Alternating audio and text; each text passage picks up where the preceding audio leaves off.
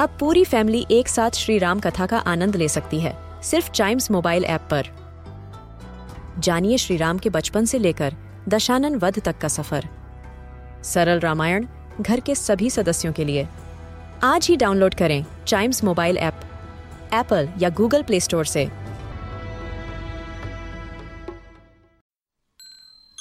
This is Chimes Radio, original podcast. Hindi वर्णमाला का हर अक्षर है शब्दों का कोश। आइए सीखते हैं कुछ नए शब्द हिंदी वर्णमाला की कहानियों के साथ। ध की कहानी। आज मैं तुम्हें ध अक्षर की कहानी सुनाऊँगी। ढोलकपुर में ढोलू नाम का एक लड़का रहता था जो एक ढाबा चलाता था। ढाबा क्या होता है दीदी? ढाबा सड़क किनारे एक खाने पीने की जगह होती है गौरी। ढोलू ऐसा ही एक ढाबा चलाता था। पर ढोलू बहुत आलसी था। वो पूरे दिन सोता रहता। ढोलू के पिताजी हमेशा उससे कहते, बेटा, पूरे दिन ऐसे आलस फैलाने की जगह कुछ नया खाना बनाना सीखो। देखो, हमारे आसपास के ढाबे हमसे बाद में खुले थे। फिर भी हमसे कितने आगे निकल गए हैं?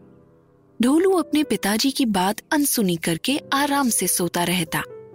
ढोलकपुर में पानी की हमेशा कमी रहती थी, इसलिए ढोलकपुर वाले हमेशा अपने घर में थोड़ा ज़्यादा पानी रखते थे, जिससे मुसीबत के समय उन्हें परेशान न होना पड़े। पर ढोलू मुसीबत के बारे में आज सोच के अपना समय खराब करने में भरोसा नहीं रखता था। कुछ दिन बाद ढोलकपुर में सूखा पड़ा। नदी, तालाब, कुएँ सब सूख गए। ढोलकपुर के लोगों को इस मुसीबत का अंदाज़ा था, इसलिए उन्होंने पहले से ही अपने घरों में ज़्यादा पानी बचा के रखा था। पर ढोलू अपनी आदत से मजबूर आराम करता रहा। ऐसे ही एक सुबह ढाबे पर खाना बनाने की तैयारी शुरू हुई। सब्ज़ियाँ धोने के लिए जैसे ही ढोलू ने पानी की टंकी का ढक्कन हटाया, उसे टंकी खाली दिखी। अब ढोलू का सर चकराया। ढोलू ने ढक्कन से टंकी वापस ढक दी। पर उसने जब घर में देखा तो उसे पता चला कि अब पीने के लिए भी ज़्यादा पानी नहीं बचा है। ढोलू घबरा गया। उसके पिताजी ने बड़े दुखी मन से उसे कहा, अब पछताने से क्या होता है ढोलू? जब तुम समय रहते नहीं सुधरे तो ये दिन तो देखना ही था। ढोलू ने दुखी होकर अपने पिताजी से पूछा, पिताजी, कोई तो रास्ता होगा इस मुसीबत से बाहर आने का? ढोलू के पिताजी ने कहा, यहाँ से थोड़ा दूर एक बहुत बड़ा कुआँ है और वो कुआँ कभी नहीं सूखता।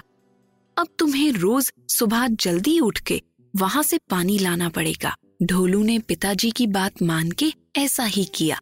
वो सूरज निकलने से पहले अपनी साइकिल पर पानी की टंकी लेकर निकल जाता और दोपहर तक पानी लेकर वापस आ जाता। पानी भरने के बाद टंकी काफ़ी भारी हो जाती थी जिसकी वजह से ढोलू को साइकिल को बहुत ज़ोर से ढकेलना पड़ता था और ढोलू को घर आते आते ढेर सारी थकान भी हो जाती थी, पर अब उसने हार नहीं मानी। एक महीने तक ऐसा ही चलता रहा। फिर बारिश का मौसम आया और एक दिन सुबह बहुत तेज बारिश शुरू हुई। ढोलकपुर के सभी नदी, तालाब और कुएँ फिर से भर गए। मौसम बदल गया और साथ में ढोलू भी। अब ढोलू पहले जैसा डीठ नहीं रहा था। वो आलस और ढिलाई छोड़ के मेहनती इंसान बन गया था। अंजलि, पहले तुम बताओ, इस कहानी में ढ से कौन कौन से शब्द आए? ढ से ढोलकपुर, ढ से ढोलू, ढ से ढाबा, ढ से ढक्कन। अब आगे मुझे बताने दो। ढ से ढक। ढ से ढकेलना ढ से ढेर, ढ से ढिलाई, ढ से ढीठ बहुत बढ़िया गौरी और अंजलि, अब सो जाओ। आज मैं मम्मी से कहूँगी कि रात में खाने में ढ से ढाबे वाली दाल बनाए।